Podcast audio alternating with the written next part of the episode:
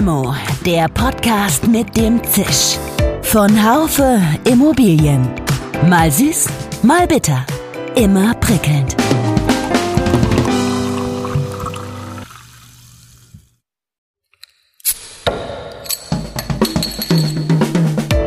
Limo, der Podcast mit dem Zisch.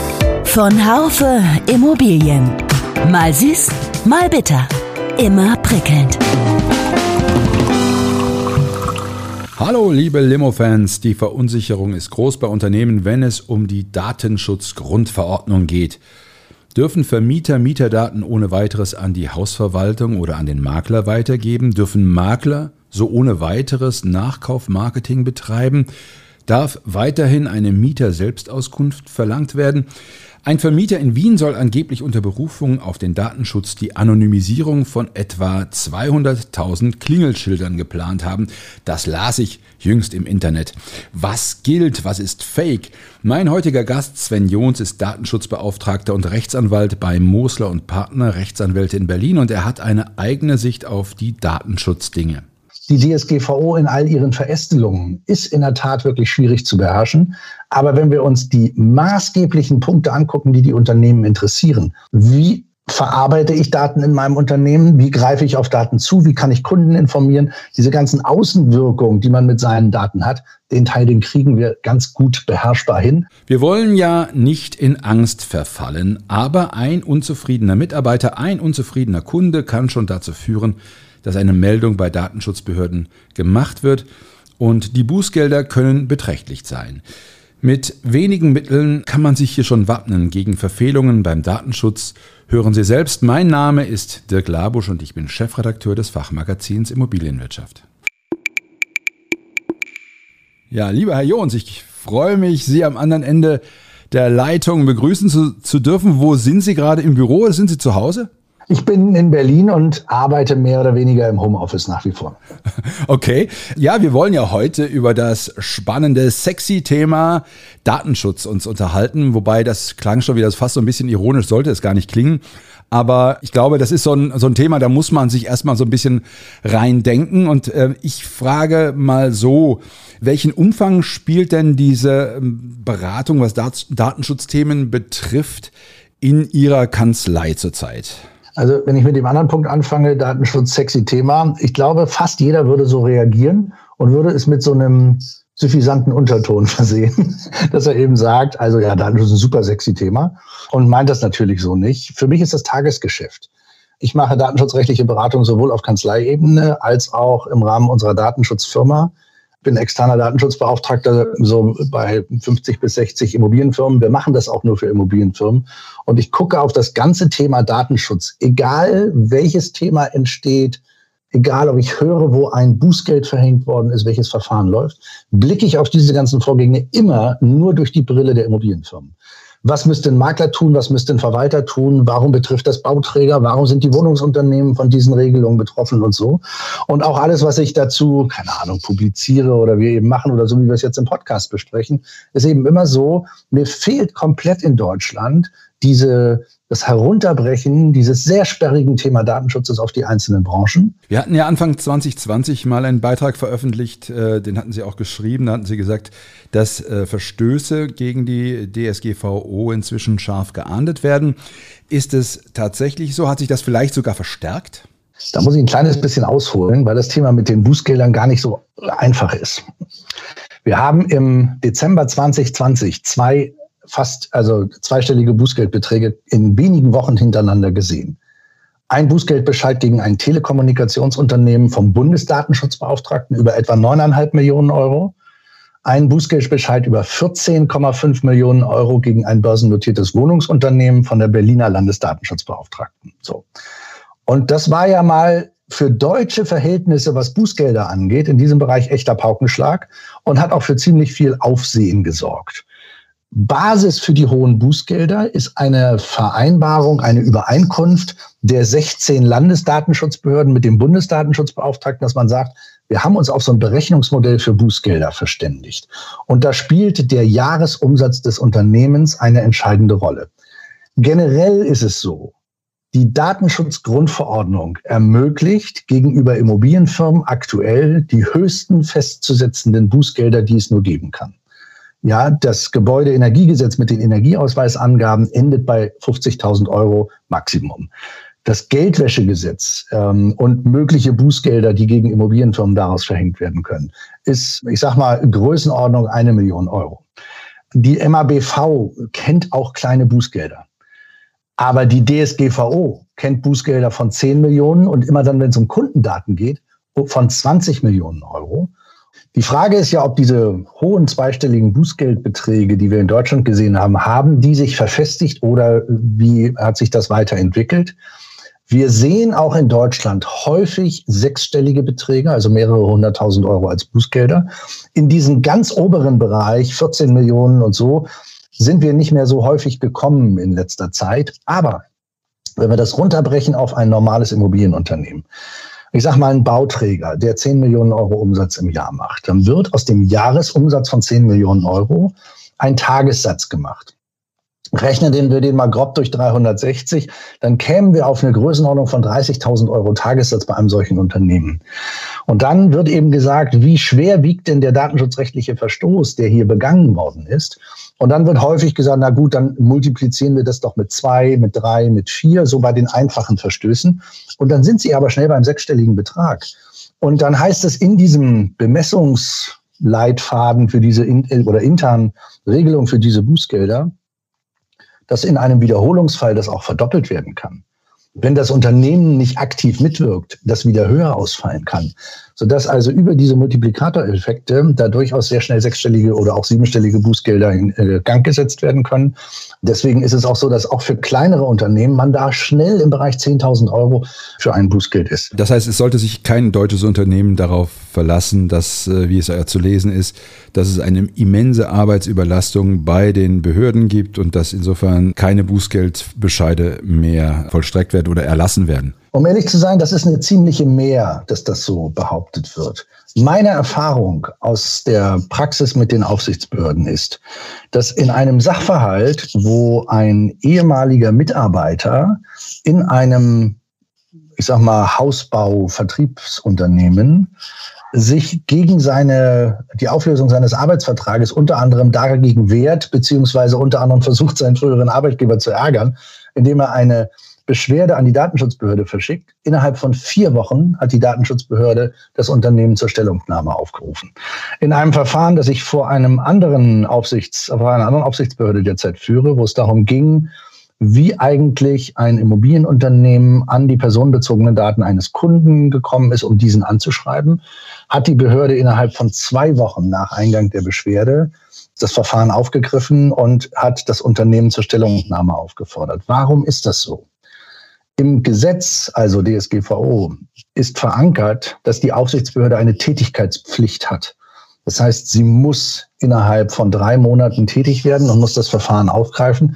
Ansonsten hätte der Beschwerdeführer, also derjenige, der sich beschwert hat, das Recht dagegen zu klagen, warum dieses Verfahren nicht ordnungsgemäß gemacht wird. Haben Sie mal ein paar andere, paar andere Punkte, paar andere Beispiele parat, was in diesem Zusammenhang mit der DSGVO oder alles schieflaufen kann in der Immobilienwirtschaft? Ich antworte mal als erstes auf die Frage und danach gehe ich gerne nochmal auf das Thema mit der Datenschutzerklärung ein. Wir haben im Grunde zwei Hauptgruppen von Verfahren, in denen Bußgelder verhängt werden können. Das eine ist, es passiert eine Datenpanne und Unternehmen sind meldepflichtig, wenn diese Datenpannen im Unternehmen passieren. Was könnte das sein, so eine Datenpanne? Also zum Beispiel eine Excel-Tabelle mit fünf Blättern, auf denen Kundeninformationen draufstehen, die man nicht hätte weitergeben dürfen. Zum Beispiel, wenn man E-Mails mit maßgeblichen Informationen an Dritte versendet, die nicht, eigentlichen, nicht die eigentlichen Empfänger sind. Beispiel, eine Hausverwaltung schreibt an den Eigentümer, guck mal, hier haben sich drei Mietinteressenten gemeldet, schickt die ganzen Gehaltsunterlagen, ähm, Schufa-Bonitätsauskunft und so weiter an diese E-Mail-Adresse, weil man meint, es handelt sich um den Eigentümer. Aus Versehen wird eine falsche E-Mail-Adresse verwendet. Diese E-Mail geht an jemand ganz anderen, der diese Daten nicht hätte bekommen dürfen. Also ein unbefugtes Abwandern von Daten in nicht befugte Hände. Das sind die sogenannten Datenpannen. Und man muss immer als nächstes überlegen, gibt es eine Meldepflicht? Gibt es immer dann, wenn Rechte Dritter betroffen sind? Und nächste Frage, ist über die Meldepflicht hinaus jede einzelne der betroffenen Personen zusätzlich anzuschreiben, ja oder nein. Dann muss man diese Datenpannen innerhalb von 72 Stunden nach Bekanntwerden im Unternehmen melden. Und wenn man all diese Sachen nicht beachtet, gibt es Bußgelder. Ein nicht ganz unspektakuläres Bußgeld ist gegen, ich glaube, eine dieser Booking-Plattformen, also irgendwelche Urlaubsbuchungsplattformen, ergangen. Ich bin der Meinung, hoher äh, sechsstelliger Bereich Bußgeld, weil das Unternehmen eine unterlaufene Datenpanne nicht innerhalb der 72 Stunden, sondern verspätet gemeldet hat. Ich glaube, es handelte sich um eine Verspätung von zehn Tagen. Und die haben dann ein sechsstelliges Bußgeld dafür bekommen, dass sie die Datenpanne zu spät gemeldet haben. Also das ist dieser ganze Block mit den Datenpannen. Was habe ich da zuletzt bearbeitet bei Datenpannen? Wir hatten so einen Fall, wo es darum ging, dass ein, eine Malware sich auf einem E-Mail-Server eingenistet hat und dann irgendwie E-Mails an Dritte versendet worden sind, wo wieder diese Malware weiterverbreitet worden ist. Es handelt sich um einen dieser Emotet-Aktionen, die dort äh, vor etwa anderthalb Jahren ähm, sehr, sehr viele Unternehmen in Deutschland befangen haben. Und ich war mir gar nicht sicher, ob es sich wirklich um eine Datenpanne handelt. Die zuständige Aufsichtsbehörde, nachdem ich diese Meldung gemacht habe, hat gesagt, selbstverständlich Datenpanne. Die haben mich übrigens auch angerufen, um zu sagen, wir müssen noch mal ganz genau wissen, bei wem auf dem Server hat sich das eingestellt und so weiter. Also da, das ist der eine große Block. Und der zweite große Block sind Kundenbeschwerden. Und das ist dieser Block, auf den ich als Datenschutzbeauftragter in den Unternehmen, die wir betreuen, den größten Wert lege. In der Herstellung der datenschutzrechtlich einwandfreien Behandlung von Kundendaten, weil sie als die alle Unternehmen nie im Griff haben, ob sich jemand beschwert oder nicht. Das kann der ausgeschiedene Mitarbeiter der, sein, der sagt, also die haben da eine unzulässige Videoüberwachung bei sich im Flur und das erklären die ihren Kunden gar nicht, ja. Anonyme Beschwerde bei einer Datenschutzbehörde, betreue ich gerade das Verfahren. Ja, der will einfach nur Ärger machen, in Anführungszeichen, ist aber ausgeschieden inzwischen als Mitarbeiter, hat sich beschwert. Ein Kunde beschwert sich, diese Firma hat mir vor einem Jahr schon mal gesagt, dass sie meine Kundendaten gelöscht haben. Jetzt habe ich trotzdem einen Newsletter zugeschickt bekommen. Was macht die Aufsichtsbehörde? Die leiten ein Verfahren ein. Manchmal wegen eines Newsletters, manchmal wegen 15 Newslettern, die innerhalb kurzer Zeit hinterher verschickt worden sind. Was ist aber der maßgebliche Punkt? Der maßgebliche Punkt ist, dass ein Kunde sich beschwert, die Aufsichtsbehörde tätig werden muss und dann überprüft wird, war die Verarbeitung der Daten rechtmäßig, ja oder nein. Und wenn sie nicht rechtmäßig war, gibt es eventuell eine Verwarnung bei leichten Verstößen oder es wird ein Bußgeld festgesetzt. Und gerade diese Außenkontakte, Automatische Abmeldung vom Newsletter hat nicht funktioniert. Akquise-Schreiben an potenzielle Eigentümer einer Immobilie verschickt. Unerlaubter Versand von E-Mails. Zum Beispiel, ein Kunde interessiert sich bei einem Immobilienunternehmen für eine bestimmte Immobilie und bekommt ein halbes, dreiviertel oder Jahr später nochmal ein Immobilienangebot für eine andere Immobilie zugeschickt. Der eine oder andere sagt vielleicht, ja komm, Schwamm drüber, löschen wir, Thema erledigt. Aber es mag eben Menschen geben, die sagen, da beschwere ich mich jetzt bei der Aufsichtsbehörde. Darüber gibt es sehr viele Verfahren dieser Art. Ähm, nicht nur in der Immobilienbranche, aber eben auch in der Immobilienbranche. Und das sind die Themen, mit denen ich tagtäglich zu tun habe. Aber jetzt hier, da will ich mal direkt einhaken. Ich habe jetzt gerade einen Podcast gemacht mit Stefan Kippes. Der ist Professor für Immobilienmarketing und da ging es um das Thema, Mensch, wie kann man die Adressen, die man von seinen Kunden hat oder die, die den potenziellen Kunden, äh, da kann man doch viel mitmachen, Nachkaufmarketing oder, oder sowas. Das war so das Thema. Und jetzt kommen Sie und sagen, oh Gott, die Adressen möglicherweise gar nicht verwenden. Ich komme und sage, wenn du Adressen verwenden willst, darfst du das nur dann, also es ist eine Form von Verarbeitung, darfst du das nur dann, wenn diese Verarbeitung rechtmäßig ist. Wann ist die Rechtmäßigkeit von der Verarbeitung personenbezogener Daten gegeben? Entweder, wenn ich diese Verarbeitung im Rahmen eines bestehenden Vertrages mache, wenn es eine gesetzliche Pflicht dazu gibt, das ist immer dann der Fall, wenn ich Aufbewahrungsfristen ähm, einhalten muss, oder, und das ist unser Auffangtatbestand, wenn wir Bestandsdaten ähm, verarbeiten wollen, wenn wir von dem Kunden eine Einwilligung haben. Die Schwierigkeit besteht darin, wenn ein Immobilienunternehmen, sei es ein Bauträger, eine Hausverwaltung, ein Maklerbüro, sei es andere Firmen, sagen, wir würden jetzt gerne mal unsere 10.000 Adressen, die wir bei uns in, in der CRM-Software haben, nehmen und würden diese 10.000 äh, Adressen jetzt gerne mit einer E-Mail versorgen und sagen, wir haben da übrigens ein neues Angebot. Ist das erlaubt, ja oder nein? In der Regel ist es nicht erlaubt. Warum? Weil wir über eine Werbemaßnahme reden, weil in der Regel dieser Versand zumindest bei 80 bis 90 Prozent der vorhandenen Adressen nicht im Rahmen eines bestehenden Vertragsverhältnisses erfolgt. Das heißt, wir müssen diesen Versand auf Basis einer ausdrücklichen Einwilligung des Kunden haben. Und diese Einwilligung, da versucht der eine oder andere mal so ein bisschen rumzuwursteln und zu sagen, na ja, im gewerblichen Bereich habe ich gehört, ist es irgendwie so ein bisschen erlaubt und kann man ja mal gucken, was man da so macht und so. Nee, so ist das nicht. Ja, also die DSGVO sagt, ausdrückliche Einwilligung, ausdrücklich erklärt, mit deutlicher Erläuterung, wofür die Daten verwendet werden. Und wenn ich die habe, dann darf ich auch später nochmal wieder darauf zurückgreifen. Heißt für viele Unternehmen, ich muss mir diese Nutzung der Bestandsdaten oder die Erlaubnis zur Nutzung der Bestandsdaten erstmal mühsam erarbeiten. Und da sage ich eben, es ist heute genau der richtige Zeitpunkt, damit anzufangen und eben zu sagen, wie mache ich das, wie geht das, welche Unterlagen brauche ich dafür, wie führe ich das in Zukunft ein. Ich habe gerade in dieser Woche mit einem Unternehmen, das wir betreuen, gesprochen und die haben gesagt, guck mal, wir haben hier so ein kleines Problem mit einem Kunden, der hat sich beschwert, dass er Daten von einer unserer Partnerfirma zugeschickt bekommen hat. Die haben noch eine Finanzierungsgesellschaft im Hintergrund. Der hatte das aber mündlich erklärt. Mündlich erklärt war aber wieder das Problem, kannst du nicht beweisen. Also was macht man? Habe ich gesagt, wir machen zwei Dinge. Erstens, in Zukunft wird bei jedem Beginn einer Beratung eine ausdrückliche Einwilligung vom Kunden eingeholt, dass die Daten, die wir haben, wir auch an unsere Finanzierungsgesellschaft weitergeben dürfen. Wenn er die Einwilligung nicht gibt, dann machen wir es nicht. Wenn er die Einwilligung gibt, darf ihn die Finanzierungsfirma wegen der Finanzierung der Immobilie ähm, anfragen. Das ist das eine. Das zweite ist, wir fragen ausdrücklich danach, ob wir eine Einwilligung zur Zusendung unseres Newsletters haben. Und so gehen wir eben schrittweise vor, erweitern unseren Kundendatenbestand so, dass wir diese Daten verarbeiten dürfen. Ich komme einmal von der anderen Seite.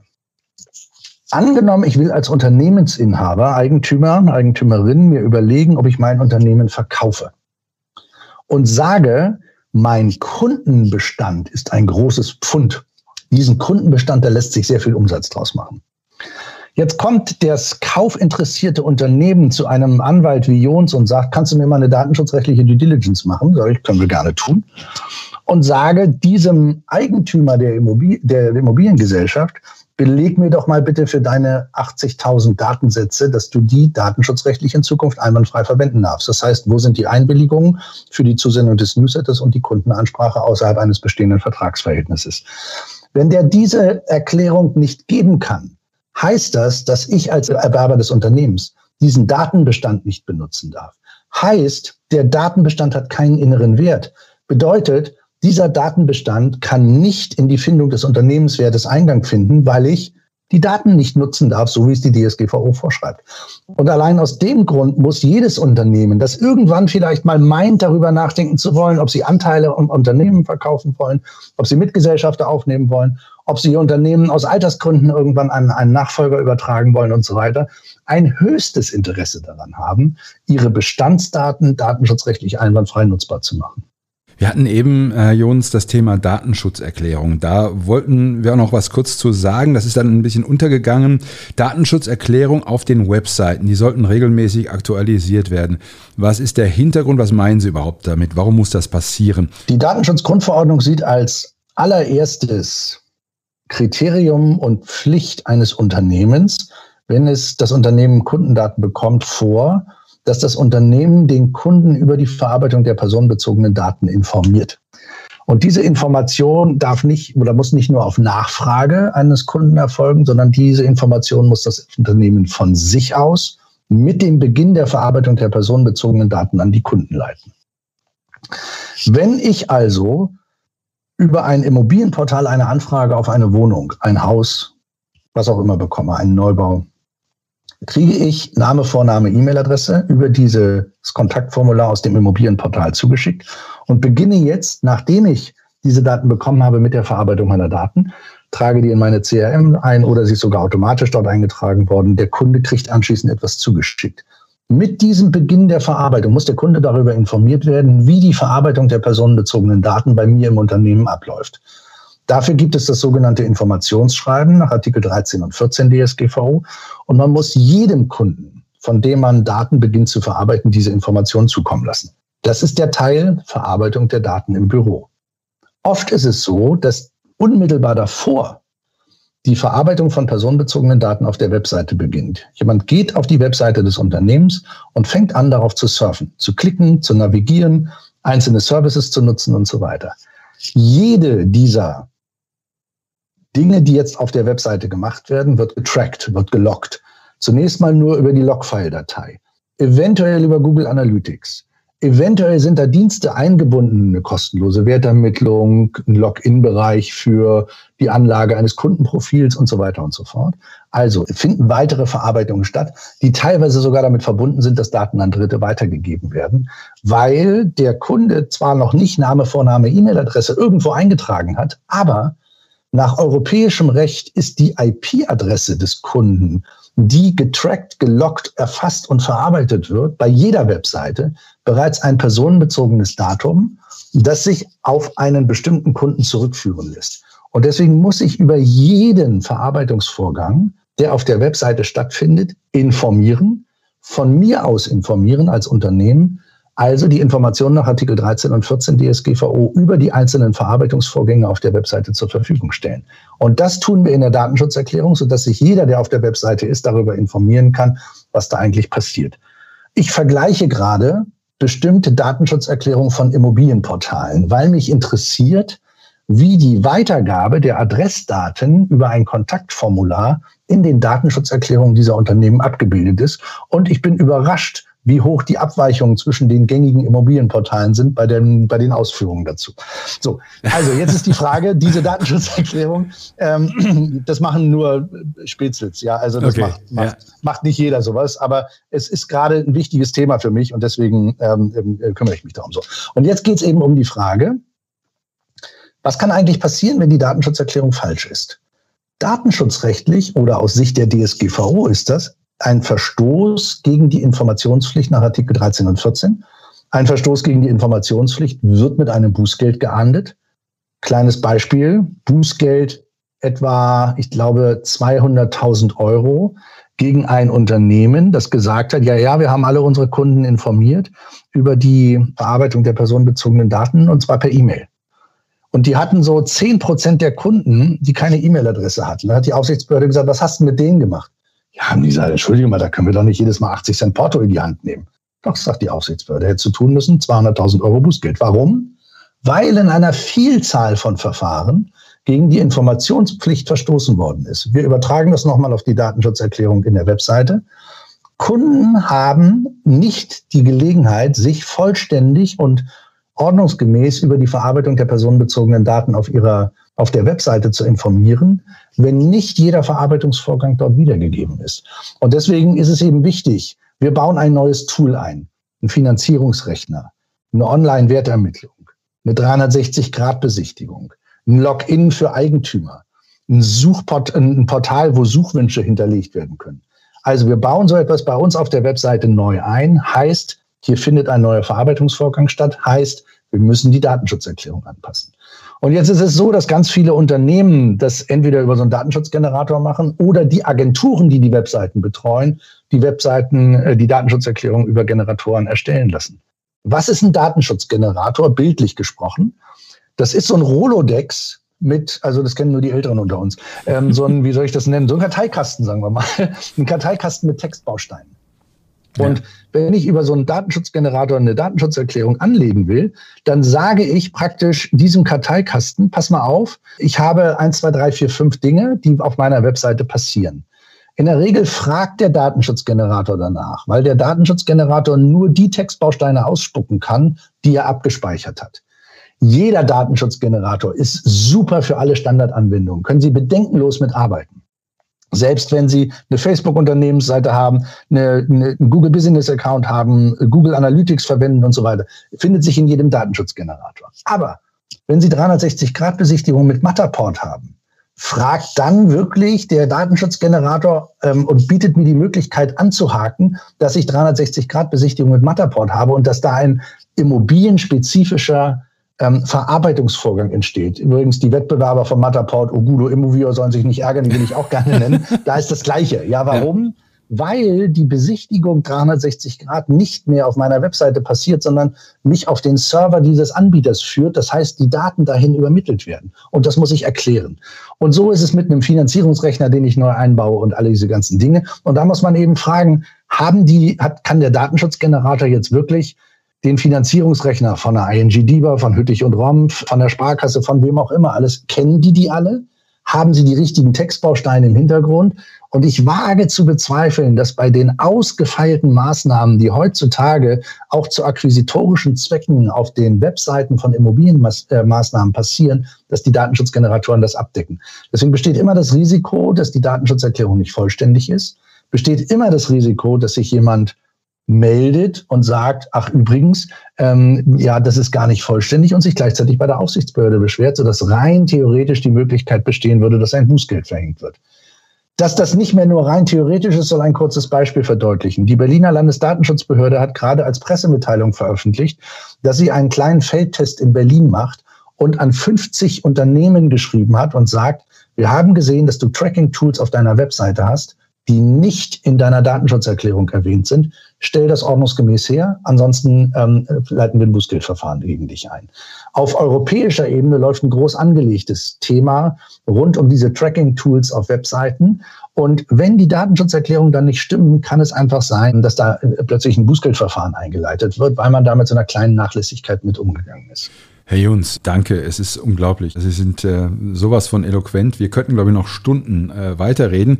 Wir kommen also ans Ende so langsam. Mich würde jetzt mal, ich würde das Portal mal weglassen. Ich würde Ihnen mal ein, äh, ein paar Fragen stellen, äh, die ich Sie bitten würde, einigermaßen kurz zu beantworten. Und zwar, ist es weiterhin zulässig, wegen der Bonität der Mieter auf Auskunftteilen zurückzugreifen? Wahrscheinlich ja schon, oder? Grundsätzlich ja. Die Orientierungshilfe der Datenschutzkonferenz, datiert aus dem Januar 2018, gibt dazu ein paar Auskünfte, die allerdings nicht ganz gut zu verstehen sind.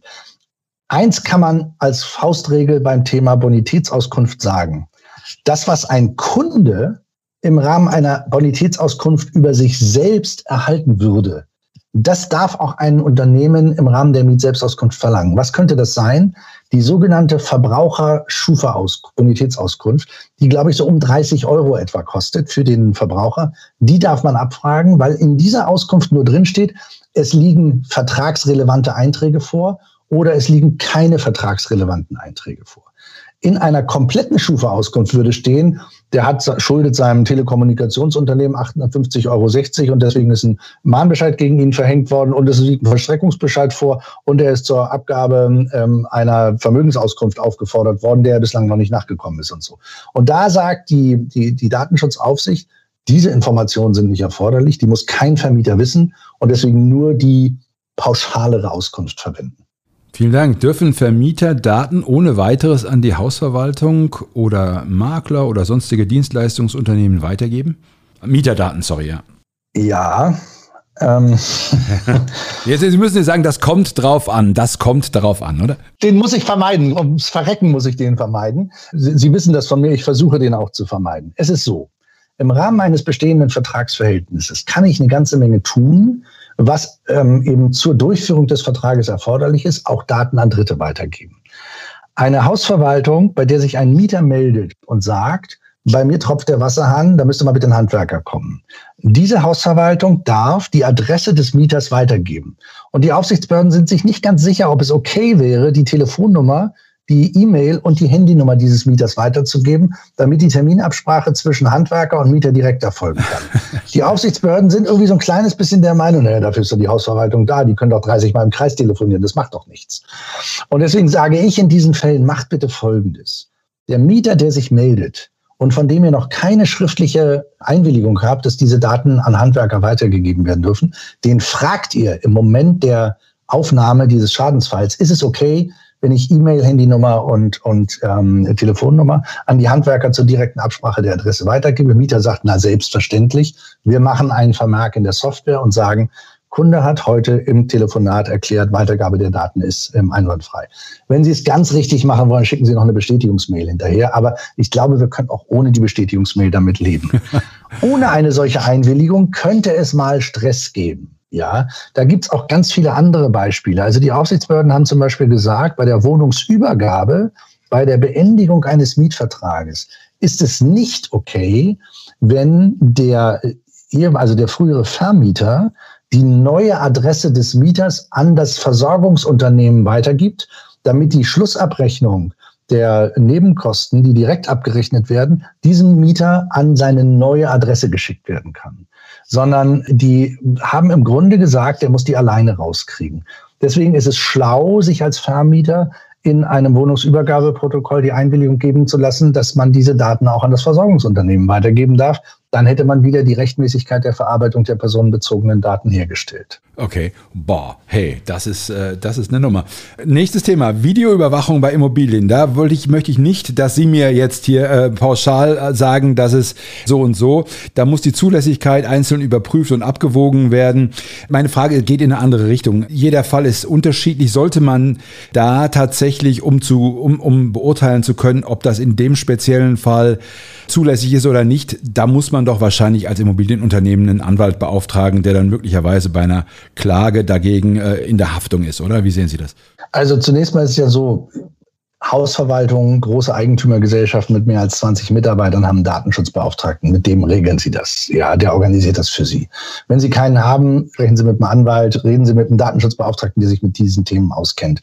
Mal eben einfach so irgendwo eine Videoüberwachung anzubauen, ruft häufig Widerspruch hervor. Das heißt, ohne Einbeziehung der Mieter und der betroffenen Personen in diese Maßnahme laufen sie Gefahr, dass äh, ein Verfahren bei den Aufsichtsbehörden eingeleitet wird. Meine Empfehlung wäre immer, anzukündigen und zu sagen, wir hatten mehrere Schadensfälle am Fahrradraum, wir hatten mehrere Vandalismusfälle am, am Müllraum, wir hatten mehrere Einbrüche in Kellerverschläge ähm, ähm und deswegen ähm, haben wir uns dazu durchgerungen, ab und dann von mir aus mit einem Vorlauf von acht Wochen eine Videoanlage in diesen Bereichen einzurichten und dann gleich zu erläutern und zu sagen, es findet keine Aufzeichnung des Eingangsbereiches vom Treppenhaus statt und so, sondern wirklich nur in diesen ganzen Dingen, so dass man versucht, mit den äh, Mietern, mit den Betroffenen so zu kommunizieren, dass man sich keinen Stress ins Haus holt. Herr Jons, vielen, vielen Dank. Es war hochspannend. Wir kommen zu unserer letzten Frage.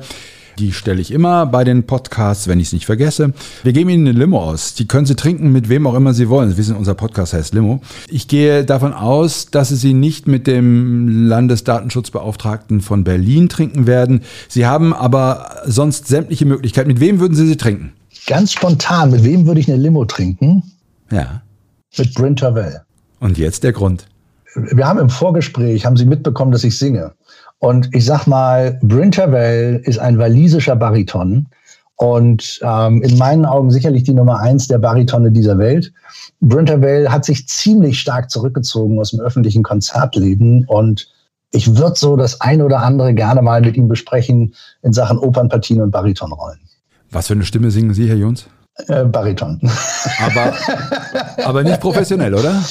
Und nein, nicht professionell. Es gibt eine wunderbare CD, die lautet No Tenors Allowed. Ich finde, das sagt eine ganze Menge, wenn man Bariton ist. Grandios. Alles Gute für Sie.